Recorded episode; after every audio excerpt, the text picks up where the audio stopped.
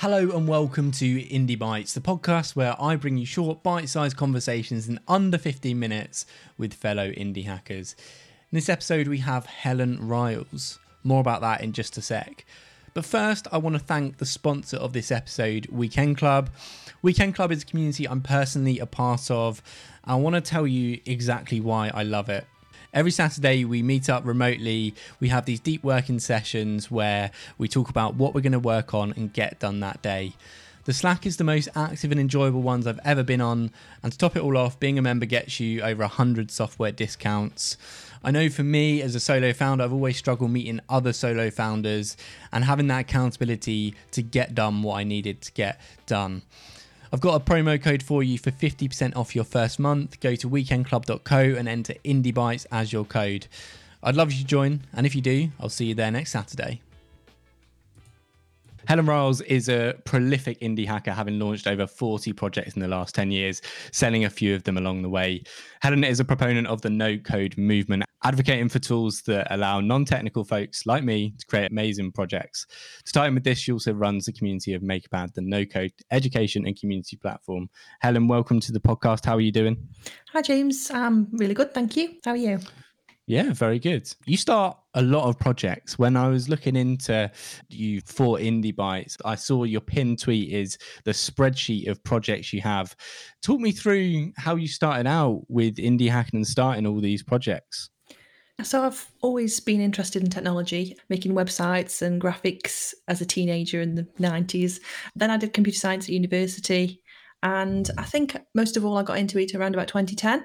And I think it came from the fact that I won a competition at my day job at a bank at the time, and I got some vouchers, and I spent those vouchers on a new computer, and that kind of probably inspired me to spend a bit more time uh, hacking on things on the side. So I started out by buying domains and building WordPress sites, and then learning about affiliate sites, Google Ads, and keyword research as well. So that was probably where I first got the bitten by the product bug, really. Absolutely. So, what are you working on at the moment? What's your main focus right now? So, my main focus is my role at MakerPad. I've been working for MakerPad since January of this year. So, I focus on the newsletter, the community, also some social things, and also writing some tutorials. For my side projects at the moment, I think there's a couple of things that are just bubbling away in the background. One is a line of notebooks I hope to launch next year. It's a long standing project I've had around for quite a few mm. years. And I'd also like to perhaps relaunch a short ebook I wrote back in 2015 called The Launch List. It still gets sales today, but I think it's due for a rewrite and um, ready for a version two. Yeah, definitely. So many projects, so many ideas. What's your process for coming up with these ideas and then capturing them? Yeah, I think my main habit is really just to write down any idea that I come up with um, and try not to be too judgmental about whether it's a good idea or a bad idea. I think it's really getting into the capture habit. And then when I have any particular free time, and look through those lists and laugh at some of the terrible ideas and then also hopefully see some patterns and trends emerging where I can put two and two together and come up with different things where I've picked up on a particular idea and then without realizing it put down four or five other ideas and maybe tools that I found that would be useful to work with. And it slowly builds up over time just by collecting and capturing ideas on a, on a regular basis. Wow. So, multiple times a day, you're adding more and more ideas. What's your process for deciding which ideas you're actually going to go with and then start executing on them? Yeah, so sometimes I pop them in a spreadsheet and it might be the case that I, I kind of rank how easy I think it is to build. Is it something that's can be built with the skills I already have? I quite like putting quite a like a restriction on the amount of time or the amount of resources I'm willing to spend on a project. So mm-hmm. if I can see something that I can see the light at the end of the tunnel in terms of I know within 48 hours I can get to a decent version one and start um, sharing that with people, then I would probably prioritize something that I can um, ship quite quickly. So, with all those ideas that you start to work on, how, how do you then validate them, start working on them, and then choosing which ones you're actually going to pursue? And then, how long do you go before it gets either sold or you, you can it, nip it in the bud and go, no, this isn't going to go anywhere? Yeah, in terms of validation, it depends what your um, purpose with the actual product is. For example, a lot of things I build are just purely for learning purposes. So if I've picked a particular business model I'm interested in, if I've picked a particular technology that I want to learn, then I will really um, go against the grain and just build something without much validation. Uh, it may be that I've already picked up five tweets and two blog posts and evidence around the web of need already. So I'll use that just as for me to put a hypothesis together that I think something might be interesting to build out for my own interests.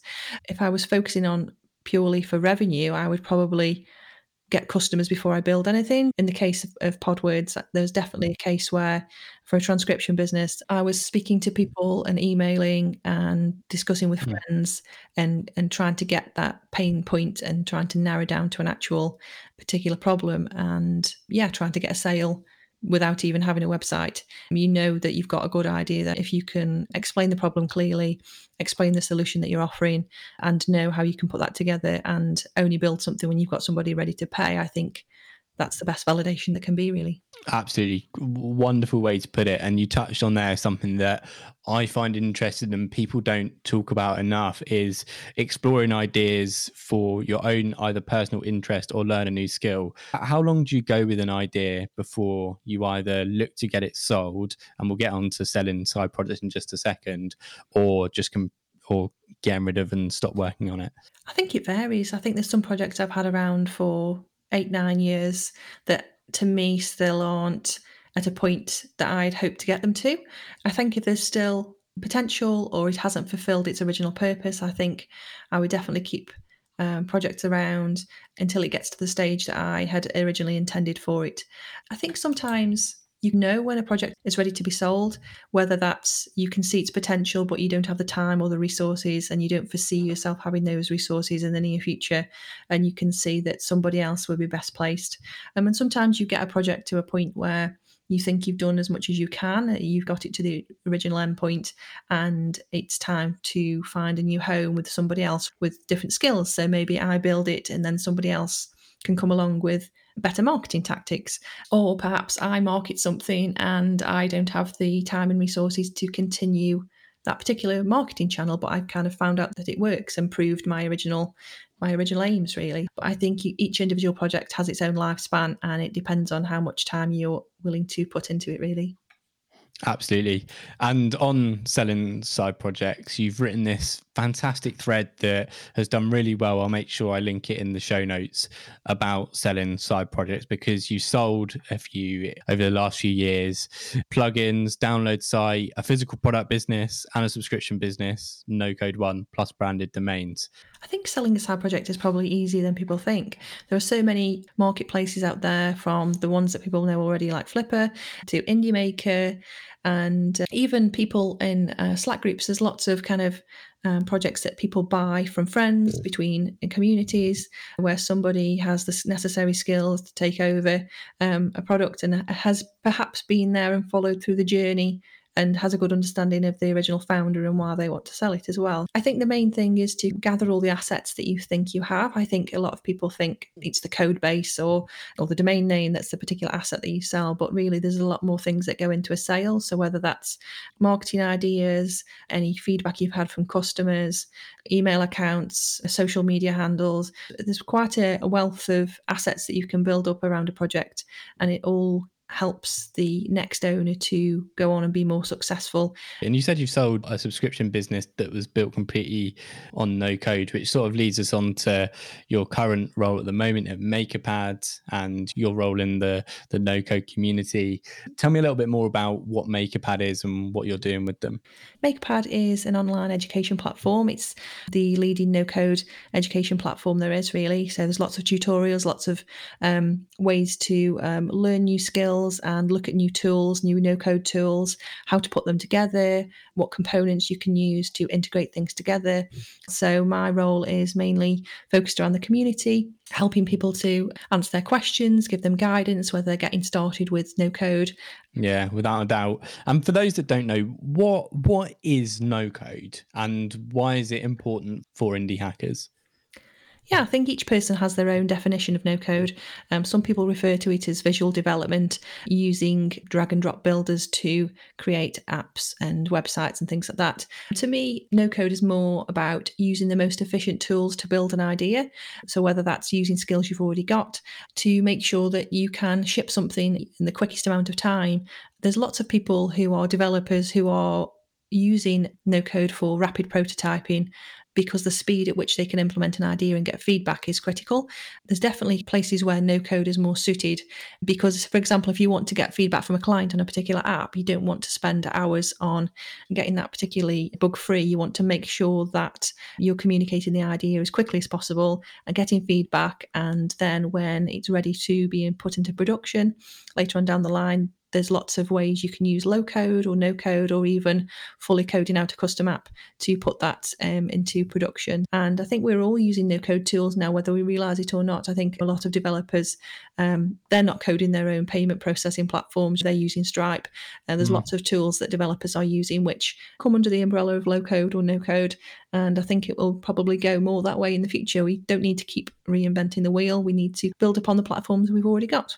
I think that's a superb way to put it because in, in my head, when I was thinking of no code, I was thinking it, it means that non technical people can can build projects easier. But you make a completely valid point about those that don't even realize they're using no code tools. What would you say are the the best no code tools out there? If you could give me just a few of them that come to mind straight away for doing various different tasks. Yeah, I, I think Carrd is probably one of the leading ones in terms of the simplicity of getting a landing page and MVP. Then you can get that live probably in under an hour.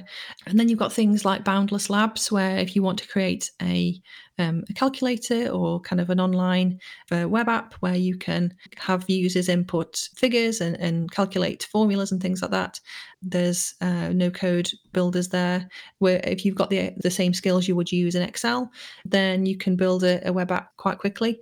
I also quite like the mobile apps out there like Glide, where you can use uh, a Google Sheet as a database and pull in information into a nice kind of progressive web app, which um, people can install on their phones. And you can have hundreds of people using a, a mobile app you've created one of my favorite uh, sort of no code workflows is getting something set up on Carrd really quickly, really easily. And it has expanded the possibilities of what um, someone like me can do who's more product and marketing focused, but now I can actually build stuff a lot more easily. What would you say are some of the most exciting or impressive things you've seen people do with no code? Yeah, I think some of the Webflow sites that people are building now are mm. amazing that you wouldn't necessarily even call them no code. Some of the no code tools out there that we might have seen many times over with different content in them. Whereas now, I think with Webflow, there really is a lot more freedom to build unique things and come up with your own idea, design it in Figma or Sketch, and then learn the skills to be able to trans- translate that into a working interactive Webflow site. Without a doubt.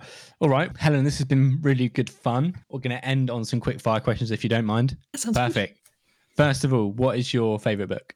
I think the four hour work week had a big impact on me at the time. And also, I enjoyed Authority by Nathan Barry. What about your favourite podcast? I really enjoy the Side Hustle School by Chris Guillebeau. Um, there's lots of different stories, whether that's um, physical products, um, local businesses, but it gives you a really uh, wide range of businesses and products that people have created and been successful with. Fantastic. And what indie hacker do you admire? Slash, who should people follow?